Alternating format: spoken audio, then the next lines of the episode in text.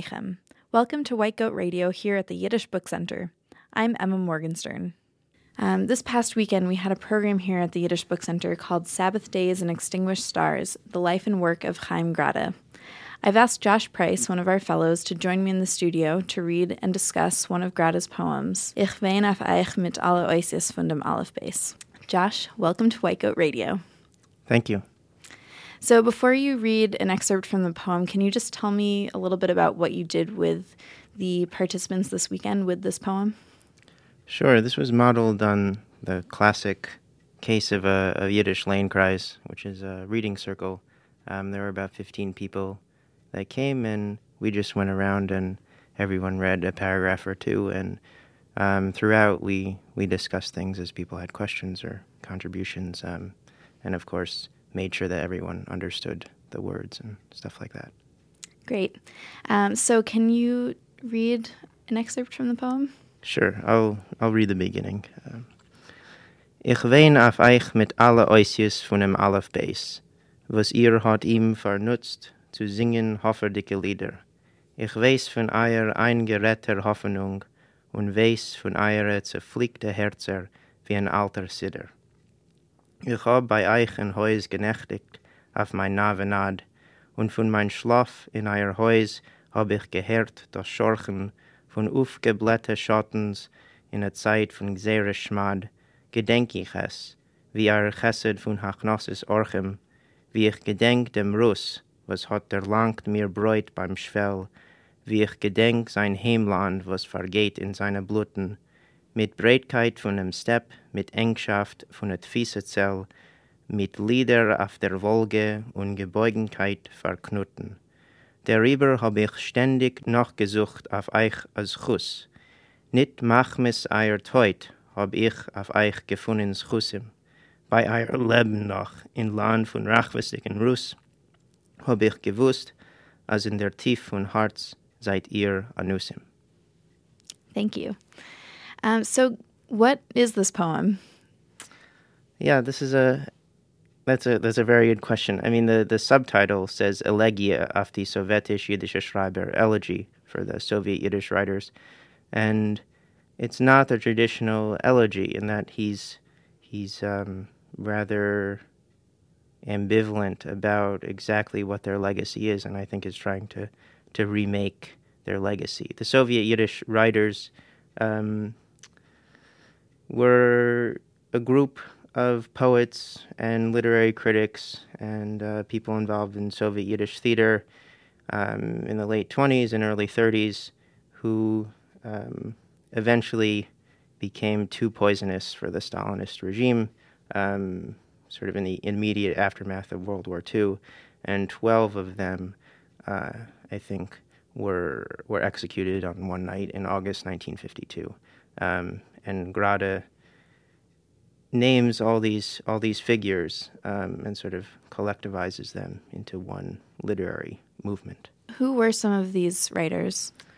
Yeah, so I'll just give a list that Grade lists. Um, uh, David Bergelson, Aaron Kushnirov, David Hofstein, Solomon Mikhoels, uh, let's see, Der Nister, Leib Kvitko, Itzik Fefer, Peretz Markish. Um, and yeah, all of these all of these figures sort of were attached to different literary movements, um, some in the Yiddish theater.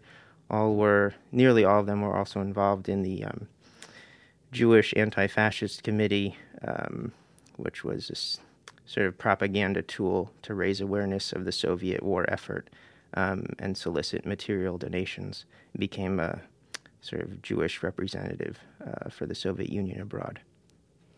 Can you give a loose translation or summary of the part of the poem that you read? Sure. Um, so the first line, I'm, I'm crying for you with all the letters of the alef-beys. Um, and then he talks about um, the poet's sort of murdered hearts um, and how this is an, like an old prayer book. Um, and yeah, he, he talks about how they're they're sort of embodied in the Russian landscape, um, and he talks about his own personal memories of, of this landscape and um, the whip of the of the Russian, um, and how they're they're sort of all wrapped up in this this one psychological scene. Um, and he's saying that he always looked um, for a way to honor them, and he's saying that not through their deaths um, have I, will I find a way to honor you, but through your life. Um, yeah, and at the very end of the first paragraph, he says that uh, he knows that sort of deep inside there's this subterranean Jewishness, even if they didn't know it, and he calls them anusim, um, like Marranos, Jews who were forced to convert. Hmm. Why does he invoke that imagery of the Marranos, which are, I mean, those were the Spanish Jews who were forced to convert under the Inquisition? Yeah, so Grade clearly sees sort of Soviet orthodoxy um, and Stalinism and as just that, an orthodoxy, um, and that sort of these these figures who got wrapped up in the idea of um, post 1917 Russia as this Garden of Eden um, were ultimately deluded because it ended in, in tragedy.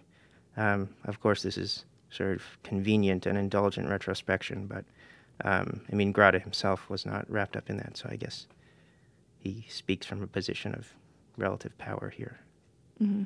Yeah, I mean, uh, one observation that was made during the weekend was that this poem is not strictly sentimental and flattering towards the people he's elegizing. So how can he get away with with being critical of these people that were murdered in cold blood essentially? Yeah, so what he does, I mean, that's that's part of why some parts are so tragic and disturbing. Um, at one point he says, um, I forget which poet it was, um, but he says, you know, you came to me at night and you told me, don't speak against Russia. Um, don't speak against Russia. And he says to this poet, murdered poet, what would you now tell me? Um, yeah, so so this is a really disturbing note, and um, what makes the elegy so curious. I think how he gets around this is um, insisting on this undercurrent of what he calls Yiddish Lashon, um, Jewish language that they had, and that even if they even if they didn't know it per se, these were still deeply Jewish poets, um, and they deserve today to be remembered as deeply Jewish poets, sort of in spite of of being deceived um, by the Soviet Union. Um, and he, yeah, he basically seeks to inscribe these poets and himself within this larger title of of the Jewish poet, the poet of the Jewish people, um, as Justin Cammy said at the end of his lecture. Um, and he includes all of them at the end in this lament about how no one will remember me or or these people.